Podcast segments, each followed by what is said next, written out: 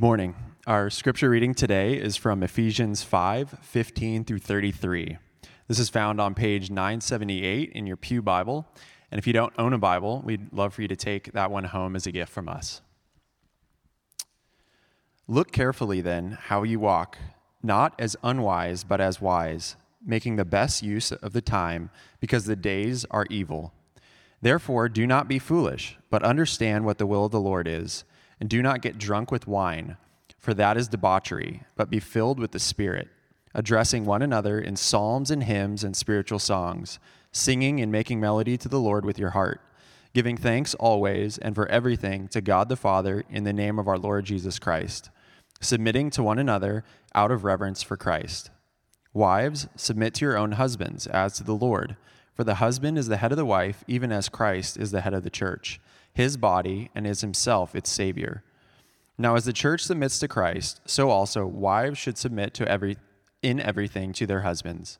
Husbands, love your wives, as Christ loved the church and gave himself up for her, that he might sanctify her, having cleansed her by the washing of water with the word, so that he might present the church to himself in splendor, without spot or wrinkle or any such thing, that she might be holy and without blemish. In the same way, husbands should love their wives as their own bodies. He who loves his wife loves himself, for no one ever hated his own flesh, but nourishes and cherishes it, just as Christ does the church, because we are members of his body. Therefore, a man shall leave his father and mother and hold fast to his wife, and the two shall become one flesh. This mystery is profound, and I'm saying that it refers to Christ and the church. However, let each of you love his wife as himself and let the wife see that she respects her husband. This is the word of the Lord. Please be seated. Okay, church, uh, how you doing after that scripture reading? Pastor, what are you going to say about this passage this morning? Maybe you're wondering. Um, what, do we, what do we think about this, this text? And so, even before we jump into looking at it more closely, I just want to pause and note two things. One, this is one of the reasons that we at Christ Community are committed to teaching through whole uh, books of the Bible, uh, because uh, if you were just asking me texts that I would like to preach, um, that seem easy and comfortable, I probably would not have picked this one. But as we were going through Ephesians, uh, here it is. And so we're going to talk about it. And then, secondly, I just want to name too that we all bring in different uh, experiences, uh, emotions, backgrounds when it comes to marriage and how we understand that and the Bible's teaching on marriage. And so, I want to just pause right now and pray over us before we even look any further at this text, just knowing all that we carry into this room with us, especially when it comes to a conversation in a text like this. So, let's do that now. Uh, Father in heaven, some of us, um, we heard the scripture reading this morning, and that passage had been so distorted or abused for us growing up that we're not even sure that we can or want to stay in this room after we heard it. I just pray for those who are in that place that you would heal and comfort them, Holy Spirit. Uh, Jesus, others of us are coming today eager to hear what you, our true and better husband, have to say about marriage. Holy Spirit, would you teach us today? And Father, some of us are in great marriages. Spirit, would you strengthen and preserve those marriages this morning? Others of us are profoundly disappointed in our marriages, and maybe we came into the space this morning barely hanging on. Holy Spirit, would you rescue renew, bring hope. Father, others of us have experienced, or maybe even today, are experiencing abuse in marriage. Would you, Father, be their protector and defender? And would we, your people, the church, have eyes to see and ears to hear and courage to stand with them today? Uh, Father, others of us have experienced the pain of betrayal or divorce. Holy Spirit, would you bring healing for the pain, forgiveness for the guilt, covering for the shame? Still, others of us have experienced the unspeakable pain of the death of a spouse. Spirit, would you bring a comfort and a peace that passes understanding? And would they experience your church as a body of people who mourn with those who mourn? Uh, Father, others of us have longed to be married, and for whatever reason, uh, haven't, haven't found that. Spirit, would you forgive us when we as a community have made an idol of marriage, communicating to those who are not married that they are somehow less than? Uh, others of us, Father, are content in our singleness. And we're happy in that. And Spirit, would you remind all of us, married or single, that because Jesus, who lived the perfect human life, was never married, that we know that human marriage is not the ultimate end. Would we, by their witness, be reminded that Jesus is the true and better spouse? And Father, finally, some of us in this room today, we're students. And the, even the possibility of marriage just seems like a really distant thing that's far away as a middle school or high school student. Spirit, would you encourage them with your word for today, shaping them into the men and women uh, who you want them to be, who embody the fruit of the Spirit? Amen. Okay, so question to ask about a passage like this is always how is this good news? How is a, passage like this good news for us? And specifically, um, how is this passage good news for women? Because we believe at Christ Community, I believe that the Bible is good news, that every page of this book is pointing us to Jesus, who is the ultimate good news. Uh, the one who doesn't just bring good advice, but who is the embodiment of good news. But some passages, uh, it just takes a little more work to see and to understand where the good news is. Not, not because it isn't there, uh, and not because the news isn't good, uh, but because of either our own cultural lenses or maybe our distance from the original cultural context. It just adds statics to the broadcast. And if you've ever been watching uh, a, a TV show over, you know, the antennas, these things that used to bring us TV shows, or listening to the radio in your car, and you start to get static on a channel and it, the picture gets distorted and you just want to change the channel right? And I, I, think that is often what happens when we encounter passages like this in our bibles. There's, there's a lot of static. It's hard to hear. It's hard to listen to. And we just want to change the channel. But together uh, this morning i want us to try to sort of tune the dial so that we can hear the good news that's here because there is good news here and this is where it's important to remember also that the, as bible readers our, our first goal, whenever we read a passage of Scripture, is to understand it on its own terms first before we react or respond to it. And, and, this, is, this is just good listening skills with any person or any book you're reading. You want to just first say, okay, what is, what is this person trying to say? And giving them the benefit of the doubt, listening and tr- for understanding before we react or respond. And this is also, too, where it's critical to keep in mind that while the Bible is written for us, it's absolutely written for us. In the first instance, the Bible is not written directly to us. Uh, Paul is writing to a church in Ephesus 2,000 years ago, speaking in Koine Greek, which is, he's not writing to us in Kansas City in the 21st century in English. So the Bible is written for us, but it's not written to us. And often that distance of culture and language can throw up barriers to understanding what the heart of a text is. So we need to understand the words and the cultural context before we reject or dismiss anything. So that's what I want us to do together this morning, if we can, is to look at where's the good news here? How do we understand the cultural context in the, the, which this was written? How does that then shape us today? Now, I can promise you that I'm not going to answer every question that you have or alleviate every tension uh, that, that I think we all feel at, in different ways about a text like this. So I just I want to, say that. And, and when it comes to the tension part of that, I want to even say that's, that's okay, that's a good thing. Because there are going to be uh, places in Scripture that are going to cause us to feel tension. And that's not a sign that your, that your faith is weak or um, that there, there's some kind of a problem. It's actually a, an important part of having a relationship with a real person. And God is a real person with whom we have a relationship. And if you have a, a real relationship with any person, they have to be able to tell you things occasionally that you don't want to hear. If you have a, a friendship in which your friend can never tell you anything you don't like, or that you disagree with, or that you question, then that's a, that's a pretty shallow relationship. And so there, there are moments if we want a real relationship with God where He's going to tell us things that maybe we don't, we don't want to hear at first. And that's okay.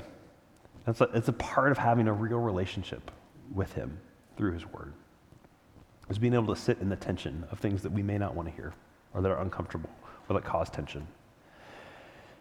So, I think it's also important to remember that, that sometimes I think we can have the impression that it's like, oh, that's, that's true for us in the 21st century in Kansas City, that we feel all this tension. Um, but Paul's original readers, uh, they just sort of took all this in because this just affirmed everything that they believed culturally. And that actually couldn't be further from the truth. That Paul's original readers in Ephesus, who he wrote this letter to, would have felt just as much, if not more, dissonance, maybe in different ways, but just as much dissonance as we feel today reading this passage. And, and why is that? Because the New Testament and, and, and Jesus and Paul, they always are turning things upside down. As Professor Michelle Barnewall points out, she's a New Testament scholar, she says, Jesus always turns marriage on its head.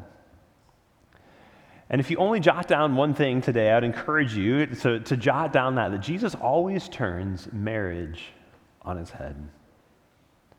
And so today, as we look at how Jesus does that, how he turns marriage on its head, we're going to see three things about true Christian marriage. The true Christian marriage is always subversive, it is always sacrificial, and it's always a signpost for both men and women. So always subversive, always sacrificial, and always a signpost. And actually, every one of those descriptors in that statement of true and Christian always is really important. And I chose them on purpose because not every marriage is a Christian marriage, right? Lots of people across time and culture have been married. But what Paul is giving us in this passage is a distinctly Christian view of marriage. What, how do Christians think about what marriage is and how it ought to, to work and, and what, is it, what is the meaning of it? And, and that idea of, of always is the key because no matter whether you're in the first century or the 21st century, marriage is, uh, Christian marriage, true Christian marriage, is always challenging the culture that it's in. And that's, again, just as true in the Greco Roman first century as it is in the 21st century secular progressive West. And then the true is also a really key word.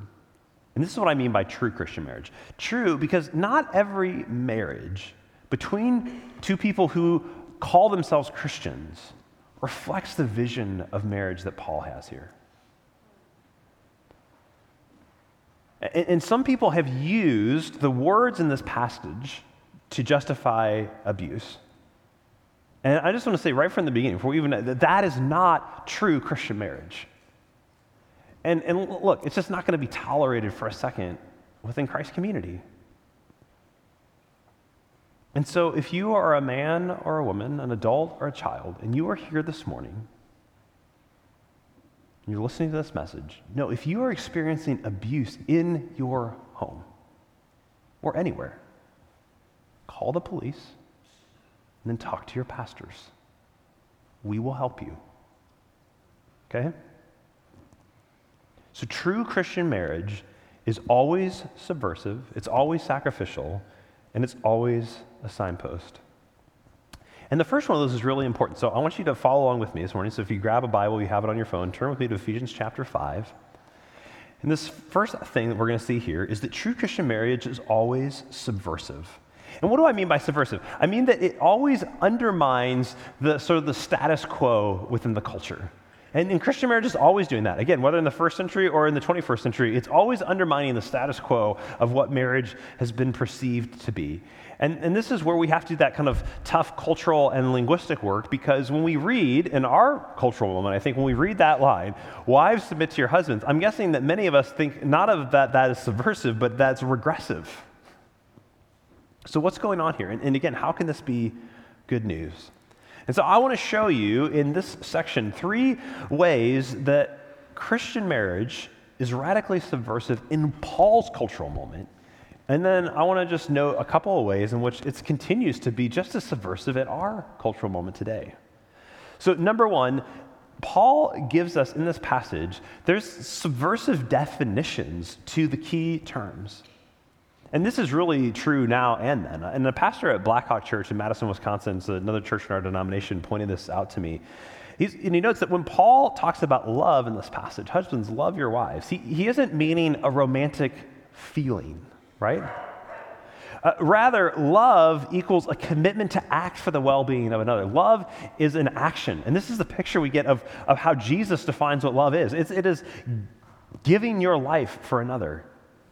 And, and, the prime example of the kind of love that Paul is talking about is he actually gives us earlier in Ephesians chapter 5, verses 1 and 2, which we actually looked about about two, three weeks ago. We, we looked at this passage where Paul writes these words. This is how he begins this whole section. Therefore, be imitators of God as beloved children. Remember, we talked about loved people love people. Be imitators of God as beloved children and walk in love as Christ loved us, so Christ is now the, the definition of what is walk in love as Christ loved us and gave himself up for us. A fragrant offering and sacrifice to God. To love like Jesus is not just to have warm feelings for someone, but to be willing to give up your own desires and preferences for the sake of the one you love. Okay, but, but what about submission? I think this is the word that we struggle with the most. Because in Christian communities shaped by Jesus, to submit equals to prioritize the interests and well being of others above your own. That's what, however, our culture uh, uses that language, and maybe we need better language, but the word that's being translated there, bringing it across, this idea of submission, is to prioritize the interests and well being of others above your own. That's what Paul is calling us to. And this pa- pattern of, of love and submission are how every Christian in Jesus' family, married or single, young or old, male or female, are to, that's how we're all supposed to treat one another. Whether you're married or not, this is just how Christians relate in God's family. We love one another.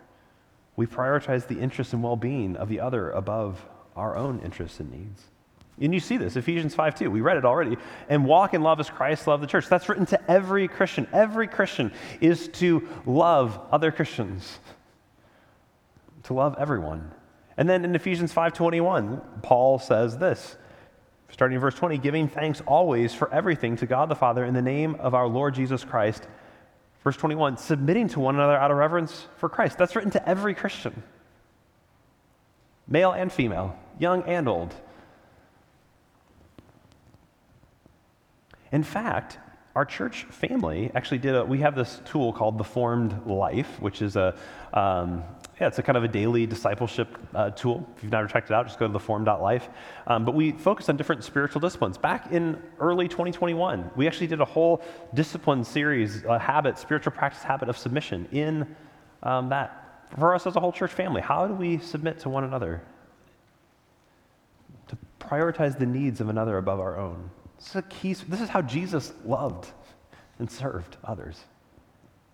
So, committing to act for the well being of others, prioritizing the interests and well being of others over our own, this is how it is like us as Christians to act. Again, whether we're married, whether we're single, whether young, old, male, female, these are the subversive definitions. This is a new way of being a community together. But there's more here, and that's that this passage is also subversive in who it addresses, who's spoken to, who Paul speaks to, and also in the proportion of how much he speaks to them. So, what do I mean by that? Well, we may be taken aback that Paul sort of seems to come right out first and, and address his wife first as somehow, you know, that he's really got to go after them first. But the fact that he even speaks to wives at all is incredibly subversive in his cultural context. Because what Paul is doing here in the second half of Ephesians chapter 5 and the first part of Ephesians chapter 6 is what is called a kind of a, it's called a household code. So this is actually a literary form in the first century where that was, was well known, and lots of philosophers or teachers would give what these household codes, and they were written and addressed to the patriarch in that, in that cultural context about how do you manage your household and kind of keep those under you sort of in line and function. This goes all the way back to the philosopher Aristotle began writing these, these household codes. So Paul takes this form that his readers were used to but he completely transforms it. So listen to what scholar Timothy Gombis points out. He says, in other household codes, which there's lots of these in the ancient world, The same sets of relationships appear. So, husbands, wives, fathers, children, masters, slaves. But the point of the instruction in those other codes is for the ultimate comfort of the husband and the patriarch. That is, the counsel is directed toward the well ordered household with a view to how the patriarch would maintain control over every other member of the community. Paul's instruction, therefore, is radically subversive. Where there are hierarchical relationships in that cultural context, Paul addresses the subordinate members first giving them unprecedented dignity. Not only does he speak to them, Gombis point out, but he actually speaks to them first. They are full and equal participants in the people of God. Among God's new people, there is no place for control, domination, manipulation, or exploitation. Rather, mutual respect and service is to be the norm. So, even while passages like this still may make us uncomfortable, so we may feel some tension around it, but I hope we can see how radical this was in Paul's cultural moment especially in that he's calling them to a voluntary submission. He's not saying, husbands, make your wives submit. That's antithetical to the gospel. It's not force, it's not coerce, it's not domineering, it's not abuse. How does, that's not how Jesus treats his, his bride, the church. That's not biblical submission. And in fact, if you're in a relationship like that, where your husband is demanding, coercing you into submission, that's evil. It's, a, an absolute antithesis of Christ like sacrificial love. Again, if you find yourself in that relationship, tell us. As your pastors will help you. Talk to us. Moreover, uh, Paul gives husbands much more instruction on loving their wives than he does about wives submitting to their husbands. Actually, 70% plus of the words in this passage are directed to husbands about loving their wives. That alone should tell us something, right? And, and the third way in this text is subversive in the first century context is, is similar. Like with the household code, Paul uses and takes up this metaphor of the head and the body. And, and, and uses that to talk about both Jesus' relationship to the church, but also how husbands and wives relate to it. It's, it's a metaphor, it's a picture. But it's not one that he just makes up out of thin air. This was another common metaphor that was used often in the ancient world, particularly it would often be used to describe the relationship of the emperor to the empire, to the, to the subjects, right? And the way it was employed was the emperor is, is, is in charge of everything. He's the one who gives guidance. And so the, the body, the people, have to sacrifice themselves for the sake of the emperor in battle and all these kinds of things. But as Michelle Lee Barnewall explains, this passage turns that metaphor on its head. The body isn't to sacrifice for the head uh, in, in, Paul's writing. It's the other way around. The husband is to sacrifice like Jesus for the body the wife. She writes this The fundamental nature of this reversal is critical. And it would have struck Paul's audience not only as odd, but even more so against nature. The sacrifice of the head would be suicidal for the entire body since the head provides guidance for the whole. The reversal of expectations in regard to love would also seem shocking in light of the traditional honor conventions because Paul tells the most esteemed part, the head, to love the body. He asks husbands to do something that goes against the fundamental order of society in the first century, which would have been considered disruptive and even dangerous. So Paul is, is right. And again, this is, this is classic Jesus. This is an upside down kingdom lived out in, in, in marriage, right? Jesus is always saying, the first will be last. The one who wants to be the greatest will serve. All this.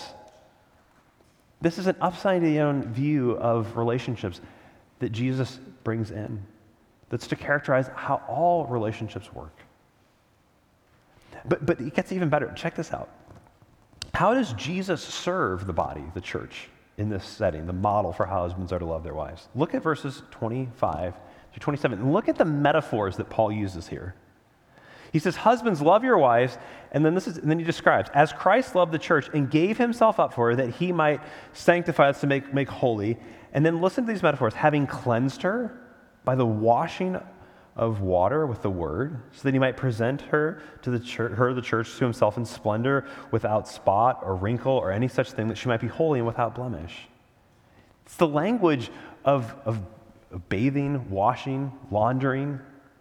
And Cynthia Westfall points out in this passage that the head supplies low status domestic services to the body that ordinarily would have been expected of women and slaves in that cultural context. The head nurtures as a mother nurses, nurses and cares for a baby. In fact, Paul has told husbands to wash their wives' feet and much more.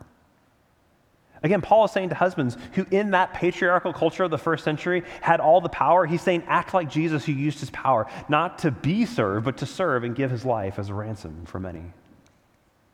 So, this was incredibly subversive to how marriage worked in the first century, what Paul is saying here. And I hope you're beginning to see that. But what about in our culture today? And I think it's just as subversive in our cultural moment today in at least two ways. So I just want to highlight two of these. First, Christian marriages are uh, a dance, they're not a competition or a contest. So often in our cultural moment, marriage relationship is, functionally treated as this zero sum game where each spouse has to fight to get what they want, and there are sort of winners and losers. It's, a, it's kind of this, this tit for tat, quid pro quo exchange. Oh, you're, you're going to go on a girls' weekend? Well, then I guess I get to buy a new tool for the shop. Oh, you, you got to be gone for work again all next week? Well, I guess I'm going to have to do a little more shopping on Amazon, you know. But this is not the vision of Christianity we get here, not the vision of Christian marriage. Instead, it's one where the husband and the wife are constantly trying to outdo one another in caring for the other, seeing how they can go lower in order to lift the other up and serve the other. Uh, second, this vision of Christian marriage is also subversive in our culture because it insists that marriage is a covenant relationship, not a consumer relationship. A covenant relationship, not a consumer relationship. I heard Tim Keller talk about this years ago. Uh, that a, a consumer relationship is one where your needs are more important than the relationship. All right, so just last week, Rachel and I switched internet service because Google Fiber was going to give us a, a, better deal, a better service than what we were getting with, with Spectrum. Okay? That's a consumer relationship. I don't have any sort of covenantal loyalty to Spectrum as a company, right? The, the moment that another company is going to provide me with a better service, a better price, my needs are more important. So I switch, right? If Target has it for a better price than Amazon, you buy it from Target. We have lots of consumer relationships, and that's great. Those are good. It's just marriage is not one of them. Because it, marriage is a covenant relationship, which actually then means instead of my needs, my wants being more important than the relationship, we actually say this, this relationship, this thing that we've entered in together, is something that's more important than my preferences at any given moment. I'm actually willing to give up my preferences, give up some of my desires for the sake of the other, for the sake of this, this thing. And increasingly in the secular progressive West, till death do us part is being replaced by as long as our love shall last.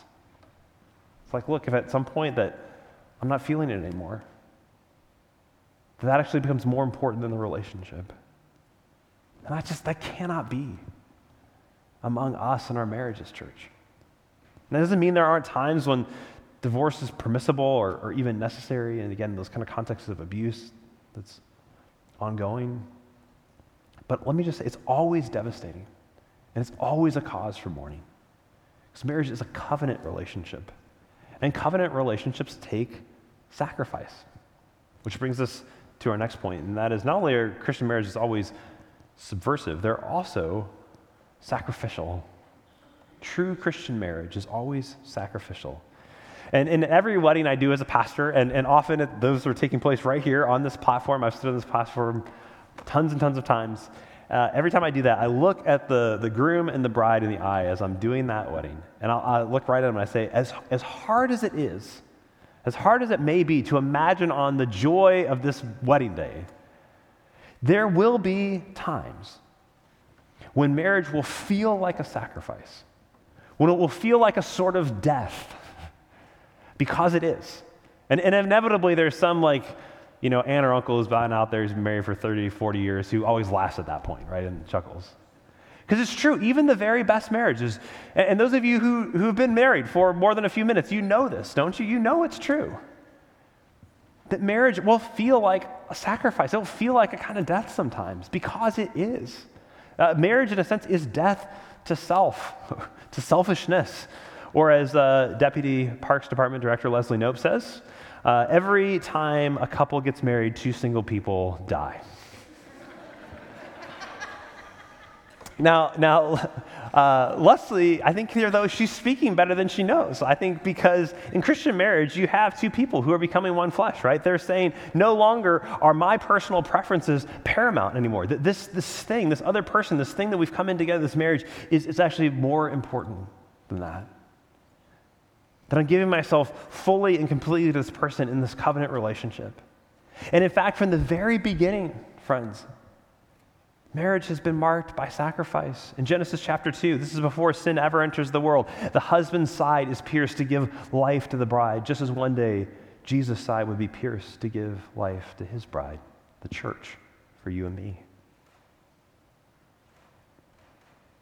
As husbands sacrifice, playing the part of Jesus dying for his bride, wives play the part of God's beloved who are so cherished and protected and desired that they delight to respond in love to their husbands, a picture of Jesus' relationship to his church. And that's, that's ultimately what submission is it's a voluntary deferral of, of rights, a yielding of desires. It's about serving one another.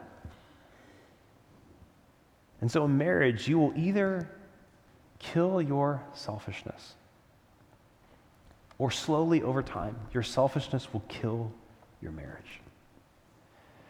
And in fact, if, you want to figure out just how selfish you are, you should get married and then a few years later have a few kids.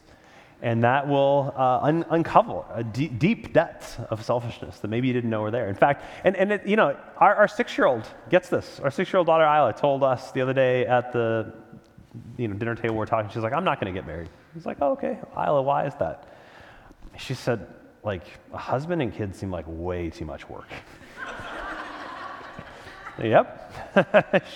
she gets it, right? Uh, now, selfishness is radically different from proper self care.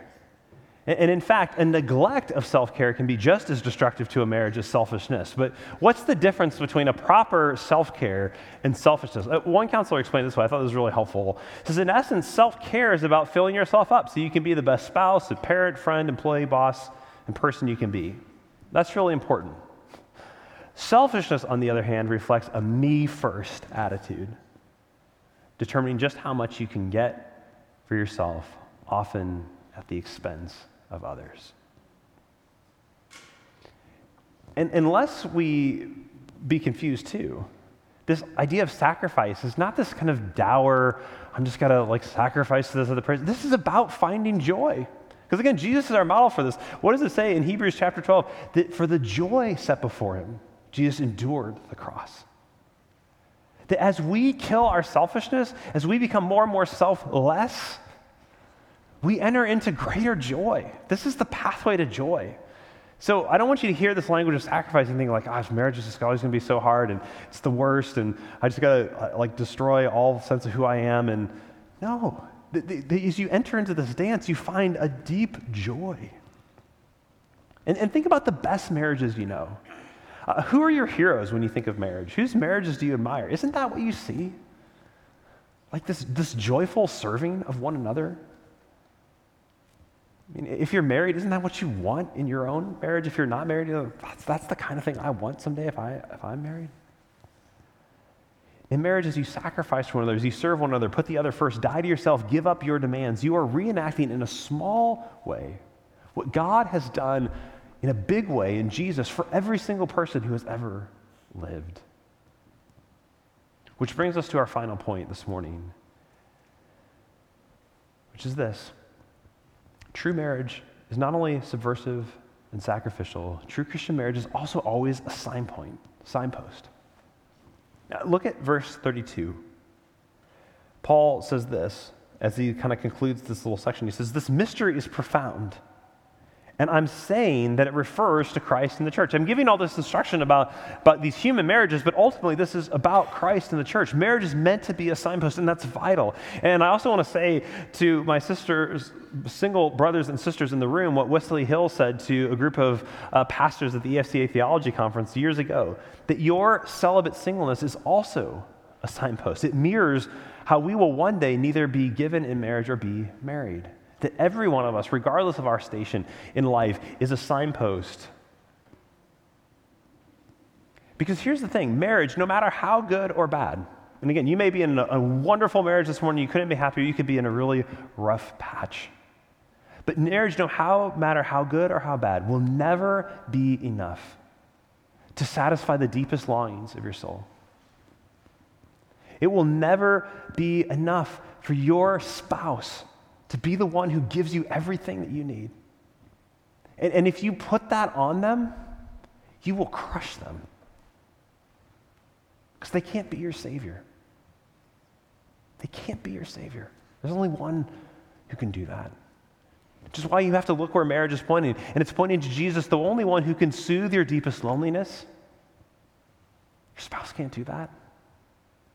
They can be a companion, but they can't soothe the deepest lonely ache in your heart. They're the only one who can heal your deepest longings, satisfy your deepest longings. He is the only one who can say the words that we truly long to hear that I will never leave you and I will never forsake you. Because even the most faithful, beautiful Christian marriage for 70 years will one day be ended by death. But what Jesus promises is if you put your hope and trust in Him, that not even death can separate you from His love. And because he's taken the punishment that you deserve, you can now know that the one person whose opinion of you truly matters, God's, is always, You are my beloved son. You are my beloved daughter. You are good. I am pleased with you. And Jesus, we are always loved, never abandoned, never forsaken. And this knowledge ought to release us, ought to free us, no matter our story related to marriage, because true Christian marriage is a signpost pointing us to Jesus' love for us his bride. True Christian marriage is always subversive, always sacrificial, and always a signpost.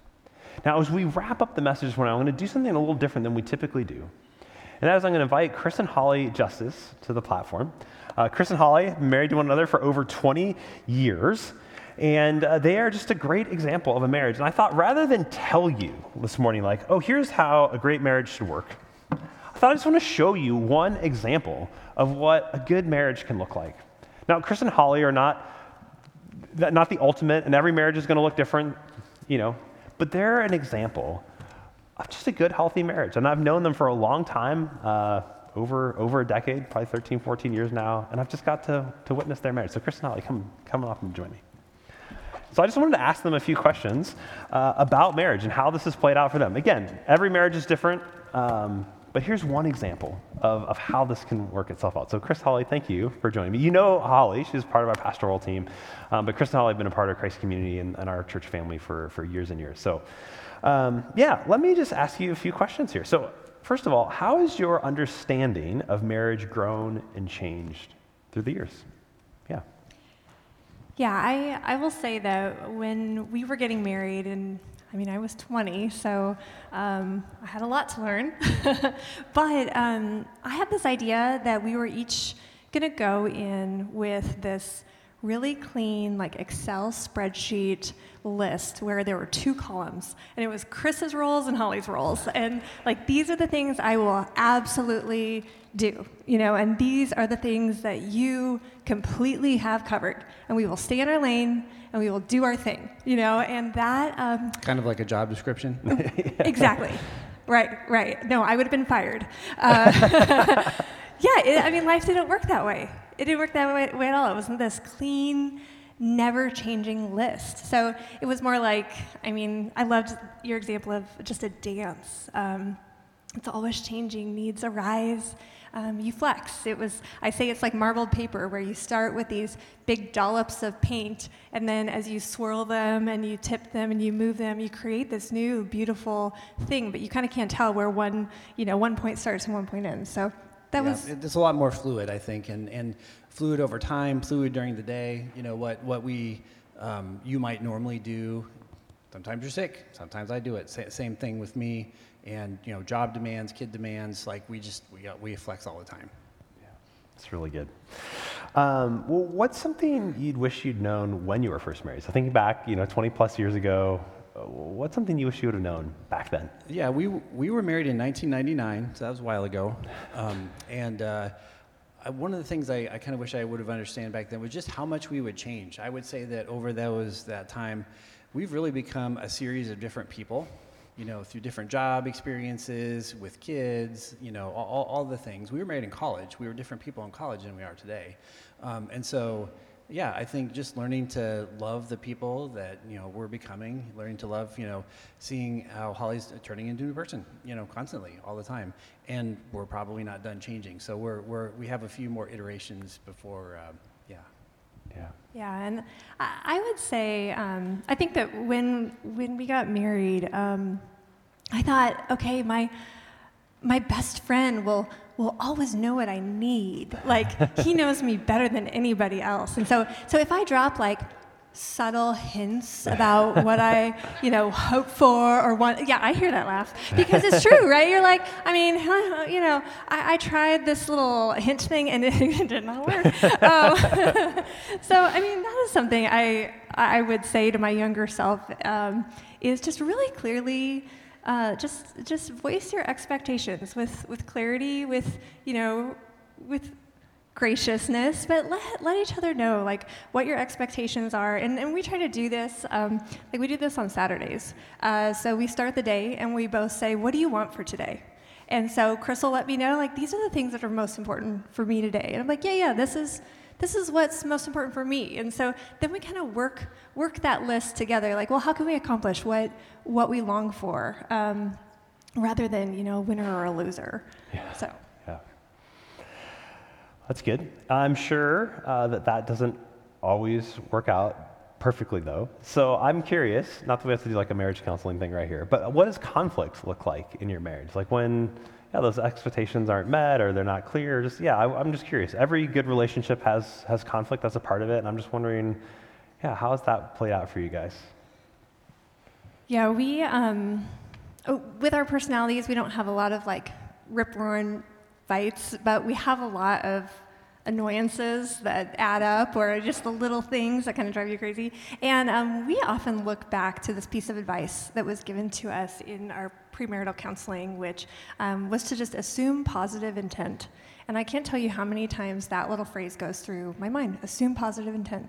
Um, when, when Chris doesn't show up for something, it's really easy to like you know, my blood pressure rises and my brain kind of freaks out, and I've created a story as to why he's done this and why doesn't he care for me, and you know, all these things. And um, if I kind of quickly click back into that um, way of thinking, okay, nope, he loves me.